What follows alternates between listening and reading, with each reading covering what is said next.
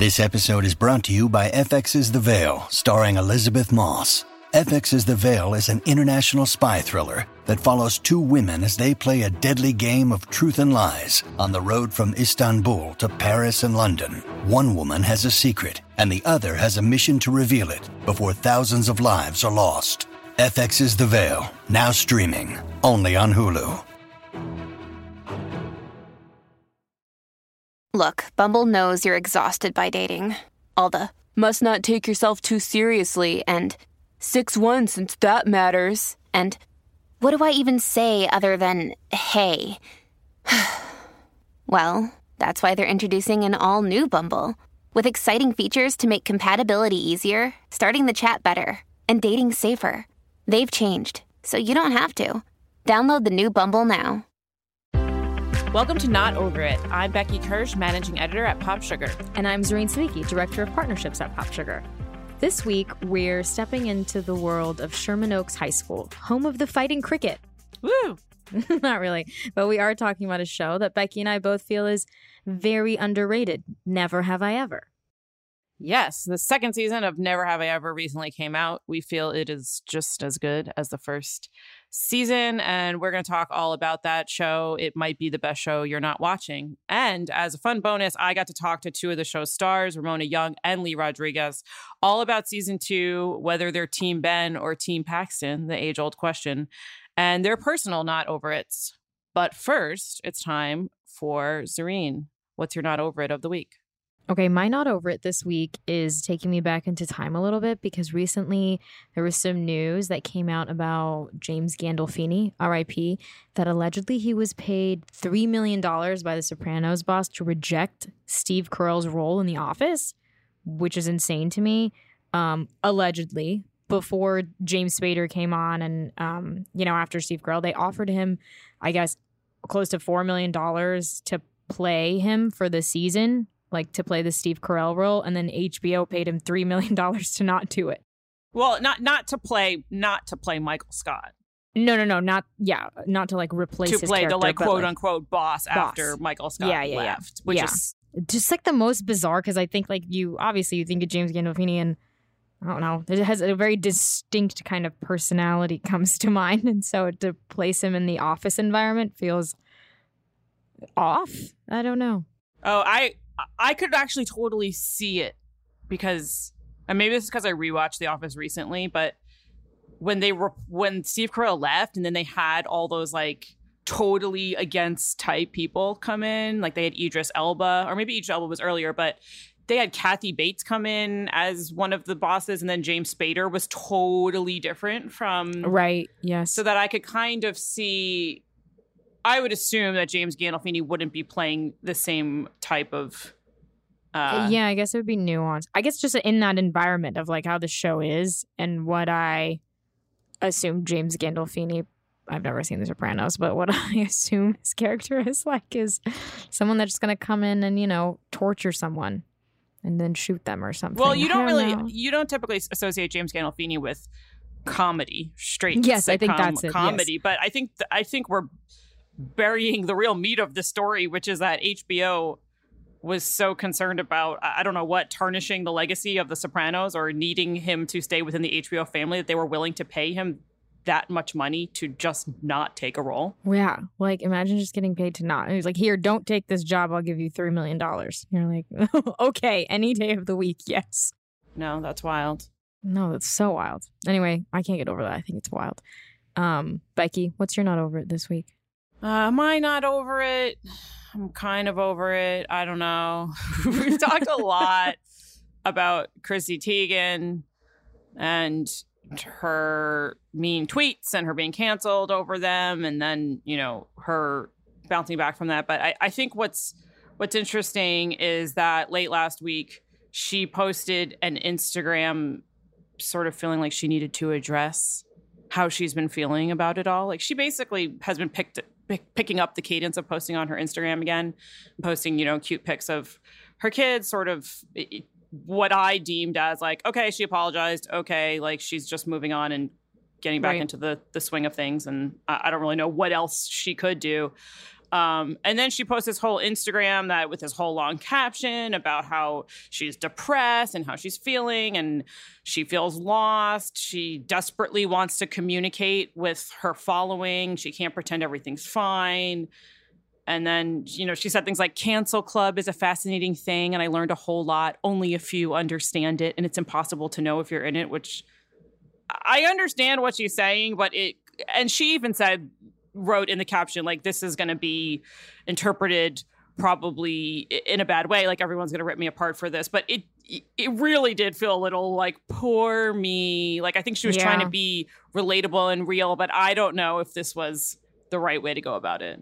No because it's like woe is me. I'm depressed and i feel upset but it's also the whole other part of this is like I'm sure Courtney Stodden also felt weird when you were attacking her when she was 16 and you were 27. Like that's also a thing that was like, I don't know. It's hard to find.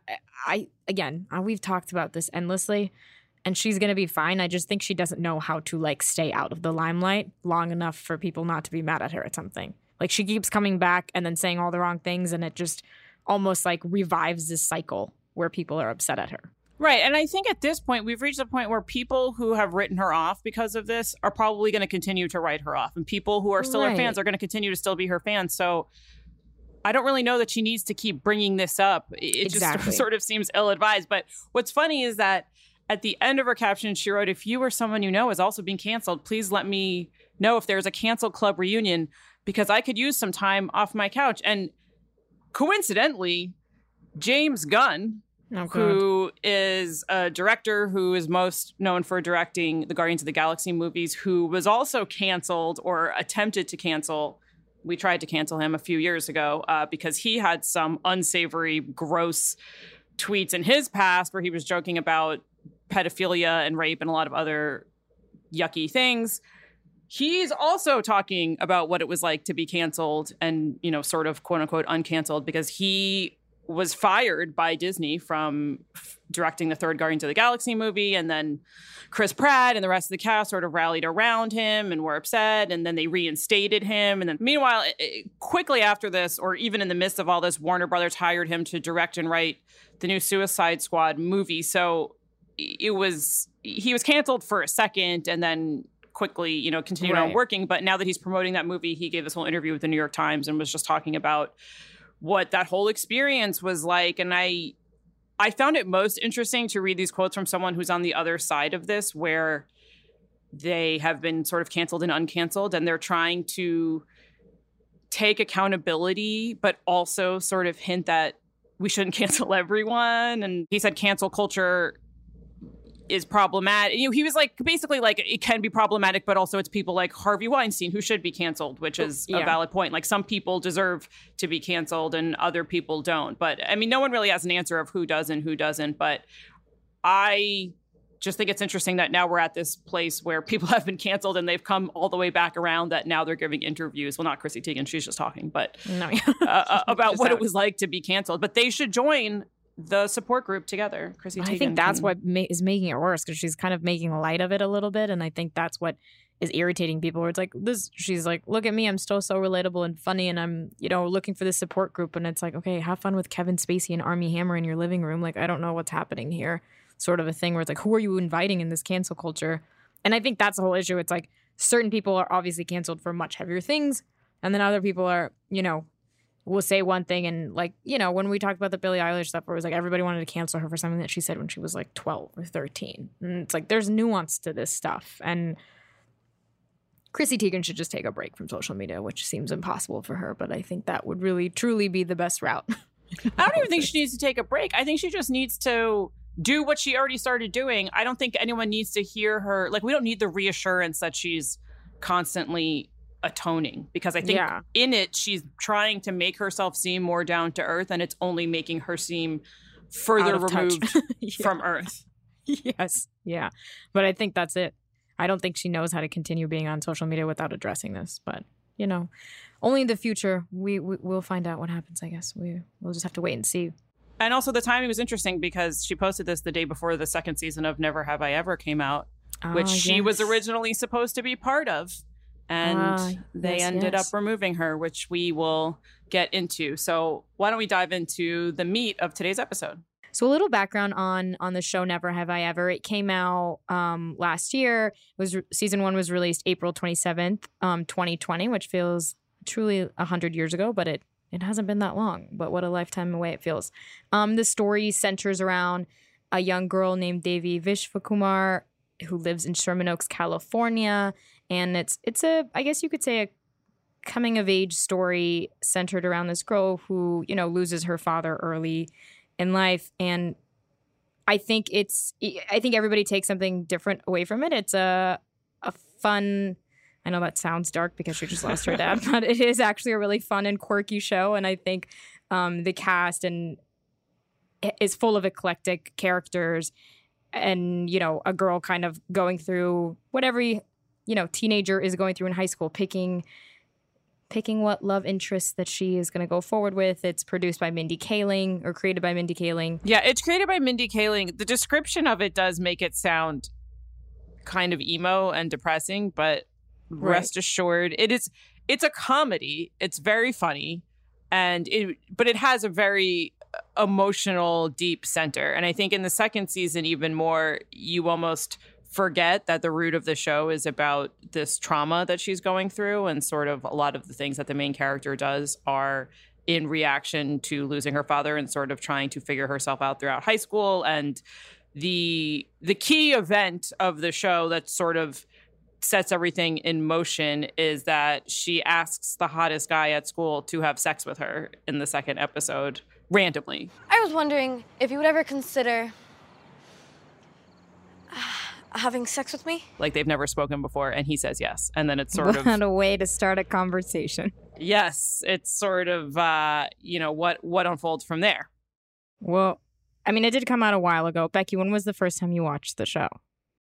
It was summer and it was hot. um, I watched it when it came out. I was really excited about this show because I love Mindy Kaling's work on The Office and The Mindy Project and otherwise. And you know, I love a good teen show. Can't resist a good teen show. So I was into this show from the start and I watched it. It was one of those shows that I loved so much from the beginning that I had to like ration the episodes because I just wanted to sit down and watch the whole entire thing in one sitting because the episodes are short and there's only 10 of them. Right. Um, so I, I watched it straight out of the gate. I was an early Oh, adopter. that's, that's right. Becky's kryptonite is truly teen shows. we all know this.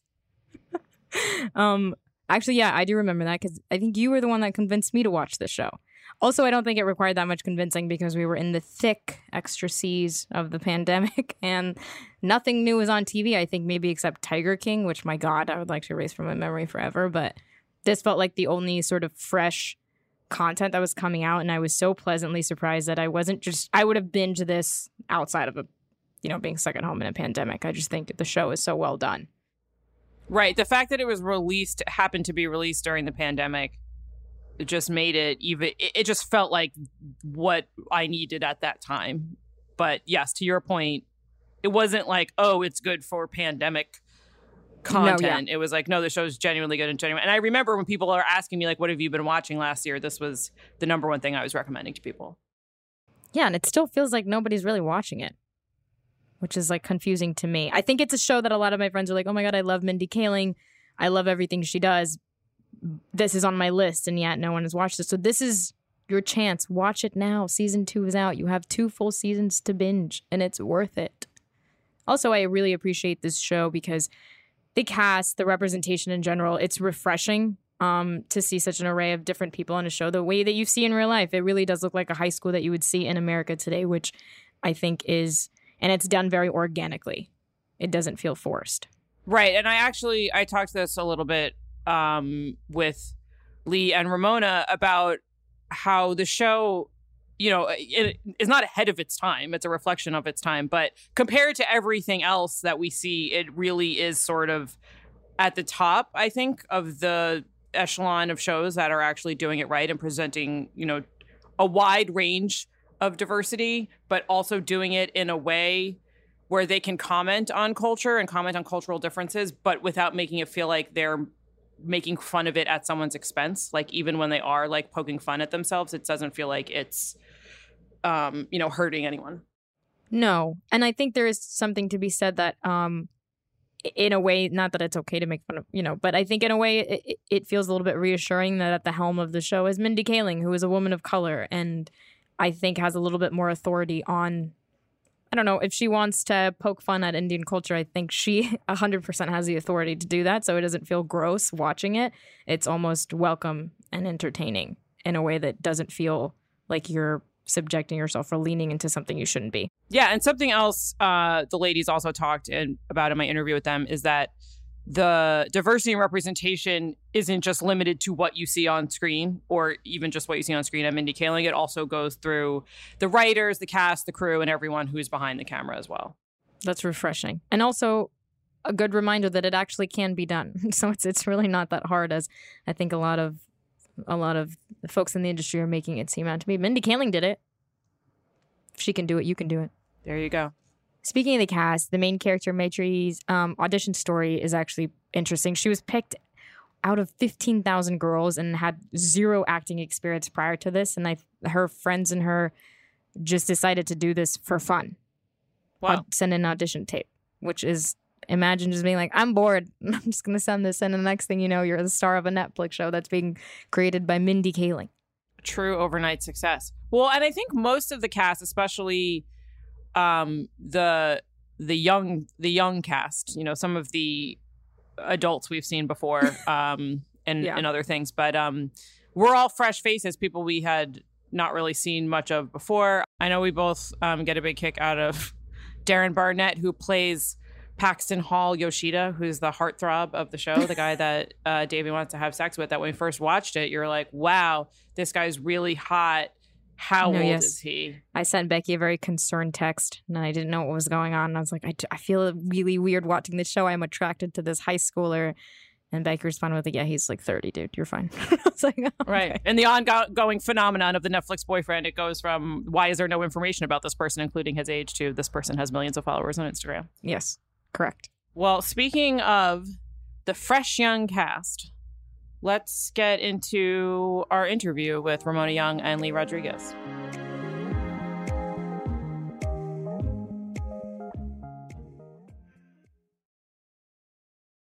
This episode is brought to you by Shopify. Whether you're selling a little or a lot, Shopify helps you do your thing, however you cha-ching. From the launch your online shop stage, all the way to the we just hit a million orders stage. No matter what stage you're in, Shopify's there to help you grow. Sign up for a $1 per month trial period at shopify.com slash special offer, all lowercase. That's shopify.com slash special offer. When you need mealtime inspiration, it's worth shopping Kroger, where you'll find over 30,000 mouthwatering choices that excite your inner foodie. And no matter what tasty choice you make, you'll enjoy our everyday low prices, plus extra ways to save, like digital coupons worth over $600 each week. You can also save up to $1 off per gallon at the pump with fuel points. More savings and more inspiring flavors make shopping Kroger worth it every time. Kroger, fresh for everyone. Fuel restrictions apply. Today, we are very excited that we're joined by Lee Rodriguez and Ramona Young, who play Fabiola and Eleanor on Never Have I Ever. Welcome to the show, both of you. Thank you, Becky. Hey, hey. Yeah, we're excited to be here. Okay, so the name of the podcast is Not Over It. So every week, we, you know, usually open the show by talking about something that um, my co-host, who unfortunately couldn't be here today, and I are not over. So this can be, you know, a recent celebrity headline. This can be a show you're binging, or just something from, you know, that you feel nostalgic about uh, from your past in pop culture. So I would love to know something that both of you are not over. I am not over the premiere that we went to last night for Fear Street. Ooh, It was so much fun. It was such a good movie, and it, it was just such a good time to like be on the red carpet and like get all dressed up, cute. yeah. So not over that. That was so fun. Um, I am not over the hashtag free Britney scandal. Yeah. Ooh. Oh, that's rough. It still makes me sad. It still makes me angry when I think about it. Not just like the fact that like her dad was such a bad like influence, but like the fact that no one else did anything around her, like that that make that's like just as bad. That makes me so sad. Yeah. No, I, I agree with that. And I think listening to the I don't know if you guys heard the audio of her making the statement Yeah. was really hard to listen to and, you know, really showed the emo- the emotion there and a, br- a side of her that I feel like we haven't seen in forever. Yeah. Yeah. No no one no like cognizant adult who is working so hard and so successful. No one should be treated like that. Like that's not okay. Mhm. Yeah, well, I think we're all, you know, rooting for her and hopefully something good can come of it or something better for her. Okay, well, on a more positive note, let's talk about your show, Never Have I Ever. We're huge fans of this show. We were just talking about how this was uh, my personal favorite thing that I watched in quarantine, and how even watching the second season, I got like a little bit of a sneak peek.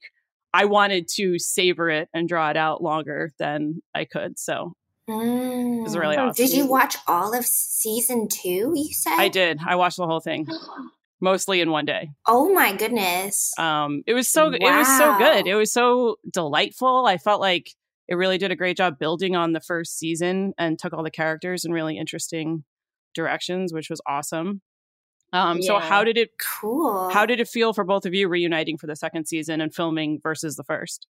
uh Lee? You wanna yeah. take it away? Yeah. I mean, it felt like no time had passed. Just seeing everybody's face again. We lived together in between season one and two. Oh wow. So we were room. Yeah, we became roommates, and so uh, so it was literally like no time has passed. Yeah. And without spoiling too much, what were some of your favorite moments or themes of season two that you were excited to explore with your characters? Just friendship. The themes of friendship are always really fun. Yeah, I really liked the costumes in season two, especially episode 10. Oh yeah. Oh, yes, especially. Yes. Yeah, I felt like both of your characters' wardrobes were sort of kicked up a notch. Lee, I know Fabiola's wardrobe becomes a, a focal point as it changes through the season, but but I noticed both of them mm-hmm. have very specific styles. And Ramona, your character always has the most interesting accessories of anyone on the show, I would say. also on on the side note like on top of costumes another thing that i really loved is our like love relationships in season two like everyone is going through something like romantically that's like new and challenging Yeah. Well, I also thought so. It's so hard to talk about that spoiling, but there were um, some darker themes that were explored also specifically with relationships, which I thought was interesting. And how is that to play? I mean, it's more specifically for you, Ramona. Oh, how was it to play? I mean, Tyler, he uh, is a new cast member of our show in season two, and he is just great to work with because he's very fun and he gets into character before we even call action. So he will improvise scenes with me, which at first I found uh how do I describe this? A little intimidating, but I would kind of go along with it. I actually really loved Eleanor's love life this season. It was so interesting and like it was like dark as well and it was made me I just want happiness for Eleanor. Yeah. Well, you got to kiss a lot of frogs to find your prince. Right. Well, I mean, I think that that that's probably a closer experience to you know what actually happens in high school versus the same two people t- pining after you the whole entire time, which is Devi's storyline. So you mentioned one new character, but there are a bunch of new characters on this season. Um, notably, a new like semi-rival for Devi. Um, also, Common. What, what was it like to welcome these new cast members to the set? First of all, I'm so mad that I didn't get to meet Common. Yeah. But it's fine. It's okay. Megan is awesome. She fit right in. Um, everyone who was new that came was just really cool to work with and like had such great energy. This is my second acting project with Common. Wow. And I don't know if he knows that I exist still because we have zero scenes together. Um, in both in I was in a movie with him. I don't even know if he knows that, but I was in a movie with him, and we had zero scenes together. And now we're in Never Have I Ever, and um, we have zero scenes together. So I don't know if he actually knows that I exist. But I saw. I think he does. I hope so because we made eye contact and I almost passed out in the makeup trailer. well, maybe he'll come back for the next season and we can work that out. Well, and speaking of guest stars and celebrities, one of the most fun aspects of the show is the recurring theme of celebrity narrator. Now, neither of your characters have yet to introduce who the celebrity narrator might be, but who would you choose if it was up to you for your characters? I can't remember her name, but India or um, Menzel. Oh, Idina Menzel. Oh, I feel so bad. I'm messing up her name, but uh, Idina Menzel. Yeah, yeah. You and yeah. John Travolta have in common that you can't pronounce her name. By the way. Uh, oh yeah, crap. Okay. no, but yeah, somebody like Broadway theater esque for that for Eleanor is so good. Um, I, you know, who I kind of want to narrate my my um narration if I were to have one, if Eleanor were to have one. I think Mindy Kaling would be really cool. Oh, that would be cool. And she hasn't made any sort of appearance on the show yet, right? Right? Wouldn't that be so epic? That would be so cool. I feel like she needs to get in there at some point. Right? What about for Fabiola?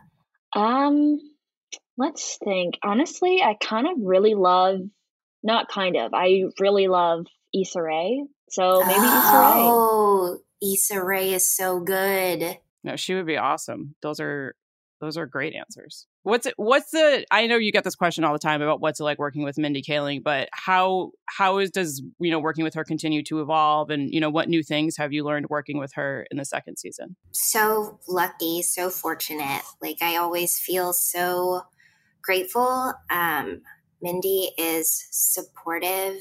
She likes to support young women, young women of color. She wants her cast to thrive in not just the show, but in business and in show business. And it's amazing to get to work with someone who who has done it all that you can look up to. Yeah. Yeah, she's really cool. Like every time I see her, I'm just like always like, wow, that's Mindy yeah.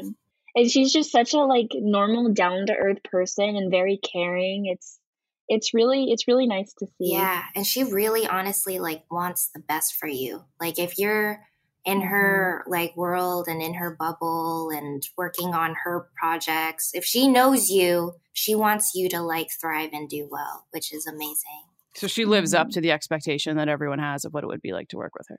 Yeah. Absolutely. That and more. Like you just see her constantly like juggling like 30 different projects at a time. It's it's yes. insane. No, it's definitely very, very inspiring. So one of the things we, you know, love, see, appreciate about the show is how many different cultures are represented in the characters and also how diversity and culture is discussed and approached in a very organic and thoughtful way that sometimes is comical but never feels like it comes at the expense of anyone. So how does it feel to be a core member of that cast especially, you know, among all the other shows out there and everything that's happening in Hollywood which doesn't necessarily feel like it's showcasing the same level of representation. It's about time. It's about, it's about, it's about damn time. Mm-hmm. It feels good. It makes you feel seen. It makes you feel respected. And like, it's just so important. It's just so important yeah. to be represented on screen. It's like people don't realize how important it is until you like see yourself and like to be in that position too it's just it, it's it makes a difference it makes you feel like comfortable and like feel just more like valued and so it, it's really really important i thought at first that it's normal to feel like intimidated and a little awkward on set until i realized oh it's just because there wasn't enough diversity and like working on like never have i ever you realize like oh my gosh like i feel so much more comfortable seeing faces around me who look like me like in front of the camera and people who are writers, directors like working on this with you. Like it's so important. It makes you feel so like accepted and welcomed Whereas like most other sets, like you like if you're a person of color, if you're a woman of color, like you especially like feel a little ostracized. Yeah, I I've had that same that same experience too. I thought it was like just the thing to feel like awkward and like intimidated. Yeah, like you but think that's normal. when you see yeah, when you see familiar faces, you just feel at home. It's just it makes a big difference and it's really important. it makes your perf- to, like, it makes your performance better too because you feel comfortable you feel free to like act and be yourself you know you don't feel like you're walking on eggshells around Mhm. people that you know because we're all strangers already so like it, it's weird when you're the only like person of color that's why representation is like so important so important behind camera Mhm. in front of camera Right. Yeah, and I think that's a great that's a great point too. You bring up that it's not just the actors that you see, but also um, the the writers, the whole crew, at everyone. You know, it's like a it's coming at you from all angles, and I think sometimes there is like a specific fixation on just who you see, but everything informs the project as a whole. Yeah, it's it's you don't want to walk into work and be the only person who looks like you and then everyone else looks different. Like that that feels strange Yeah. and that's not like how the real world is anyway. Yeah, yeah. It gives you that level of like understanding, like feeling like somebody understands you and like gets just gets you and it it just makes a worlds of difference. Right, and it makes a big difference to the audience that's watching it too, because then they feel like they're you know also seen and represented mm-hmm. by what they're watching. Um, and it's specifically Yeah. on you know on shows that are Mhm. directed at you know high school students and teenagers. Um, you know as they're growing up, it's really inspiring to see. Okay, switching gears, I want to play a little game, a little quick fire game called This or That. So it's basically like, would you rather? I'm going to ask a quick question and you just pick one or the other. So we're going to start with the most obvious question, which is Team Paxton or Team Ben after season two, where we learn a little bit more about both of them. Team Paxton. I've al- I've always said Team Paxton. Uh, team Devi first, but then Team Paxton second. Yeah, team Team Devi first, but honestly, season two, I'm gonna say Team Paxton too. Wow. Wow! Yowza! Unanimous. Okay. Which Mhm. extracurricular would you rather take? Robotics team or drama? Oh, drama. drama?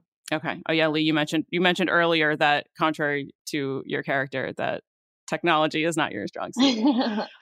um, whose wardrobe would you rather wear in real life, Fabiola's or Eleanor's? Eleanor. Oh, Eleanor. Who which school event would you rather participate in, the winter dance or the 24-hour marathon?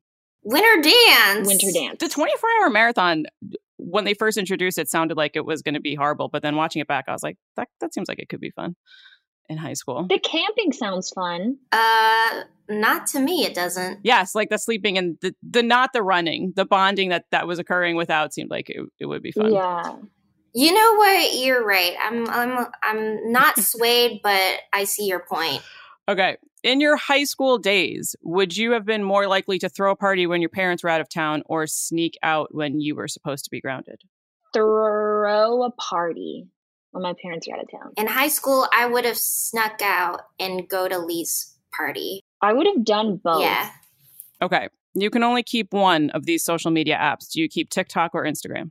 Instagram because I post more on Instagram yeah, than TikTok. me too. Even though I love TikTok. I love TikTok. TikTok helps me fall asleep, but I'll um go to Instagram. Okay. And finally, which Mindy Kaling TV show would you rather binge, The Office or The Mindy Project? The Office. The Office too. Yeah. I mean, The Mindy Project is also great. There's more episodes of The Office, so I feel like it depends on, you know, Yeah. what kind of kind of thing Mhm. you're you're strapping in for.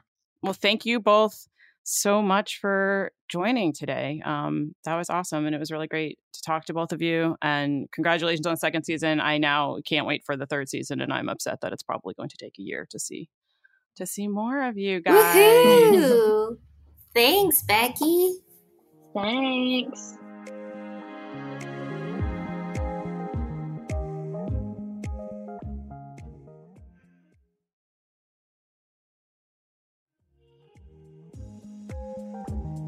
Well, even though I had to miss that, that was a, a fun interview. And I have to say again how much I absolutely loved season two of Never Have I Ever. And I have to say, this is maybe not one of the few times. Yeah, one of the few times that I actually enjoyed season two more than I enjoyed season one.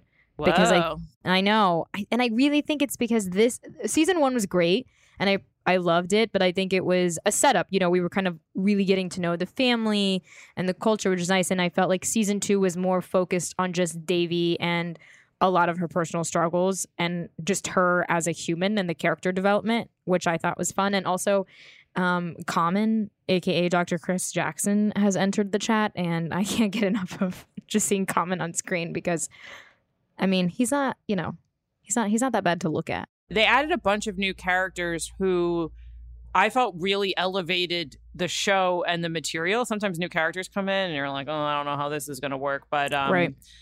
the character of Aneesa, played by Megan Suri, who sort of comes in as the other Indian girl who's sort of like a rival for Devi, it seems, but she has a really interesting character arc and a, a lot of layers to her and, and really add takes the story in an interesting direction and doesn't feel one note. Like she's really part of the cast in an interesting way that I felt like they sort of needed like some fresh blood like some more friends for her. That entire storyline of her sort of being the rival is fun to watch because it's so one-sided which i appreciated right? Because like devi clearly feels threatened by her but denise is out here just wanting to be her best friend. So i sort of appreciated that it wasn't just a run-of-the-mill sort of like oh this girl's coming in and taking it's you know you really see like devi's insecurities and faults in her and then it obviously the character aneesa has her own um you know storyline that kind of takes over which is you know important in the season. It's nice to see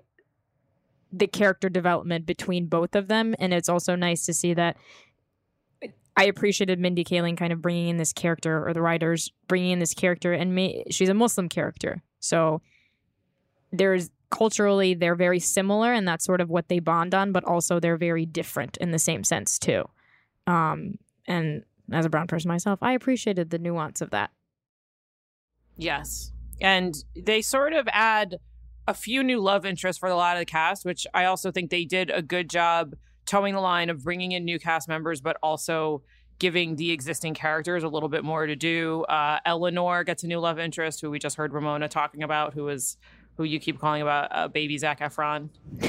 But also, Yes. like her her love story or her relationship kind of takes on some dark real world themes of Yeah. emotional abuse and uh you know they handle it in a really interesting way um fabiola's a lot her whole storyline is about her exploring her first relationship with another woman uh devi's cousin whose name kamala devi's cousin kamala also gets a surprise love interest who i knew you were excited about hot cousin Kamala is gonna start dating Mr. Kulkarni. I see it happening. It's gonna be great. Um, the new teacher, he also played Mindy's brother on the Mindy Project, Utkarsh Ambudkar. I really hope I'm saying that right. I don't know if I am. I should probably double also check who and see could that. forget his iconic role in pitch perfect I need a volunteer. How about you with the eyes? Come on down to the front and sit right here and don't be shy. So come on, come on. Oh my god, I always forget he's in that movie. And also, you had a fun fact about him that he was like in Hamilton, or was supposed to be in Hamilton. Yes, he was originally supposed to play Aaron Burr in Hamilton. He's in. oh my god, He's in that Lin Manuel Miranda crew. It's actually pretty sad he couldn't be in it because um he was having some personal problems with addiction, so he had to pull out. But he was in the early um workshops for Hamilton. Well, He could have been so Aaron Burr, sir. he could have been Aaron Burr. Well, I'm glad to see him as Mr. Kulkarni. I really, really enjoy him as an actor. I think he just lights up the screen when he, he's just funny. He's a naturally very funny actor. So even though I, I completely forget he's in Pitch Perfect, mostly because I tried to forget I watched that movie. Um, that has nothing to do with it. I just I really loved him in the Mindy Project, and I love him in this in season two. Even though we don't get to see a ton of him, I think he is. It's nice to see a cool brown young teacher that's like I don't know. He adds a lot of flair to season two. One of the most fun aspects of the show is that it has celebrity guest stars who serve as narrators. So John McEnroe actually plays the voice of Devi's narration. Hey, it's your boy McEnroe again. This is Devi Vishwakumar. She's a 15 year old Indian American girl from Sherman Oaks, California, and it's her first day of sophomore year. And I am legendary tennis player John McEnroe. which is a little bit jarring and hard to get used to at first, but then, you know, becomes really funny. And then Andy Samberg plays the voiceover for Devi's other love interest, who we've barely talked about, Ben, who's a little more Neurotic. uh, nerdy. This is Ben Gross. He is a 15 year old boy from Sherman Oaks, California. And I am American actor, producer, writer, and fake rapper Andy Samberg. What can I say? I wear a lot of hats.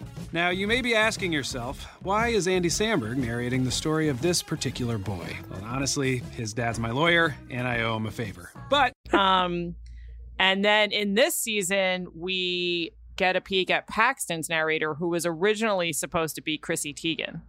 Oh but she had to be replaced. Well, they so they replaced Chrissy Teigen with Gigi Hadid, actually, which uh, is an interesting choice.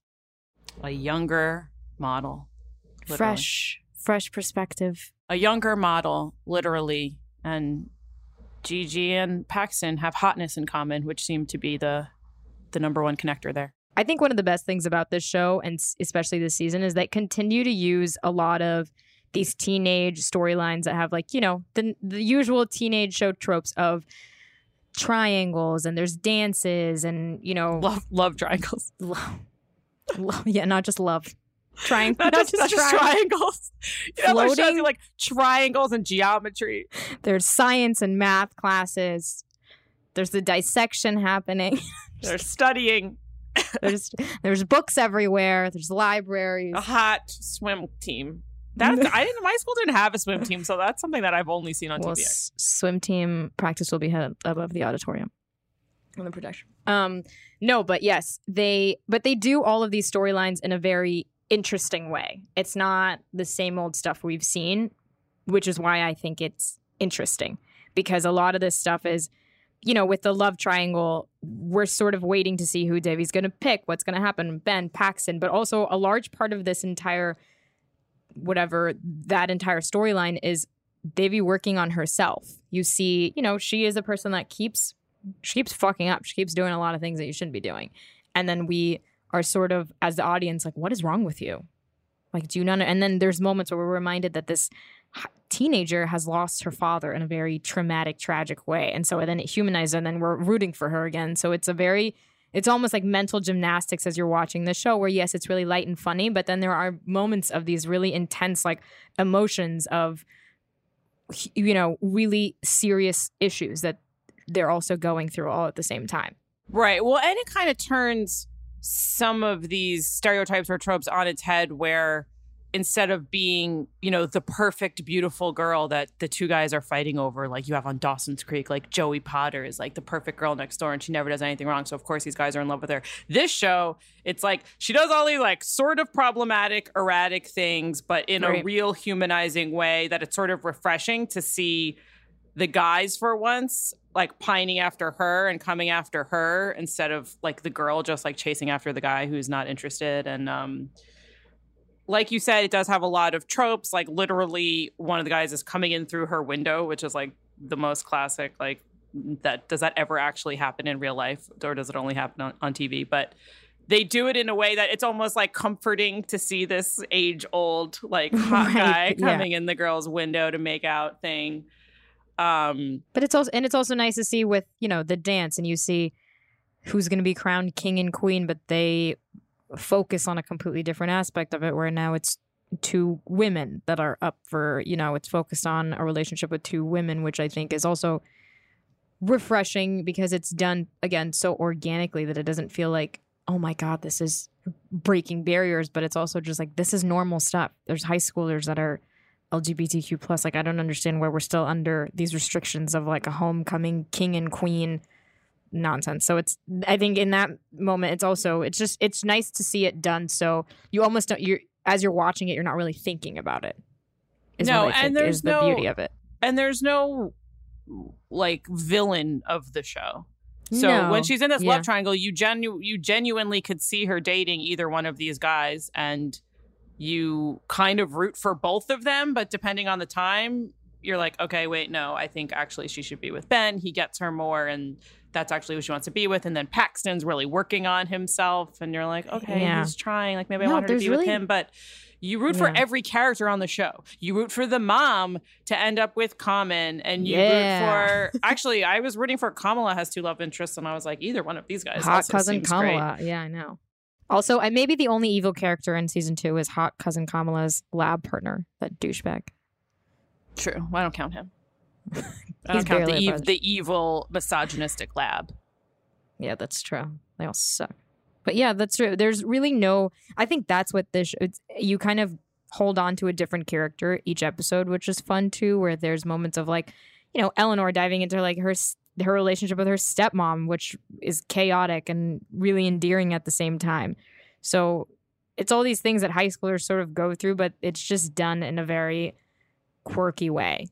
No, there's even a redeeming moment for one of the less redeemable characters at the very end, which I very much enjoyed.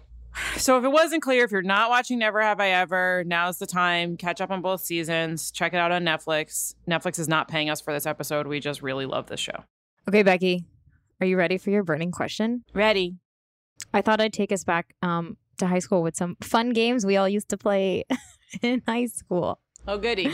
Hopefully, this sparks some horrific memories for you. Um, would you rather do seven minutes in heaven with Ben or play spin the bottle? But your only options in spin the bottle are Paxton's stone friend or the coyote that attacked Devi. Okay. This is. How old is the actor that plays Ben? This feels like it's pushing the. Am I in high school in this scenario? Yeah, yeah, you're you're in high school. You're not. Yeah, you're not a predator. I mean, this. What kind of question is this? Very like, there's a relevant, I would fifty have to percent chance I'm going to get mauled by a coyote. I Unless the coyote likes you. You no. I am choosing the seven minutes in heaven over Oh? fifty percent. Over fifty. You know, one of the things I most resent about you is that whatever I pick, you make it sound like it was a crazy. Every time you make that noise, no matter what I pick. If I was like, I picked the coyote, you would have been like, You're like, oh, yeah, exactly. It's a I just I always want to make you question. It's good. It, it keeps the creative it, juices It really flowing. ends it ends it making me feel so good about myself. Uh, DJ, play "Heat Wave" by Glass Animals. Sometimes all I think about is you. Late nights in the middle of June. He waves been faking me out. Can't make you happier now. Sometimes Not Over It is hosted and produced by Becky Kirsch and Zareen Siddiqui. Our producer is Emily Feld. Our editor is John Ross. Our executive producers are Allison Noel and Lisa Sugar. Have something to share? Tell us the moments you're not over by emailing us at notoverit at popsugar.com. Thanks for listening.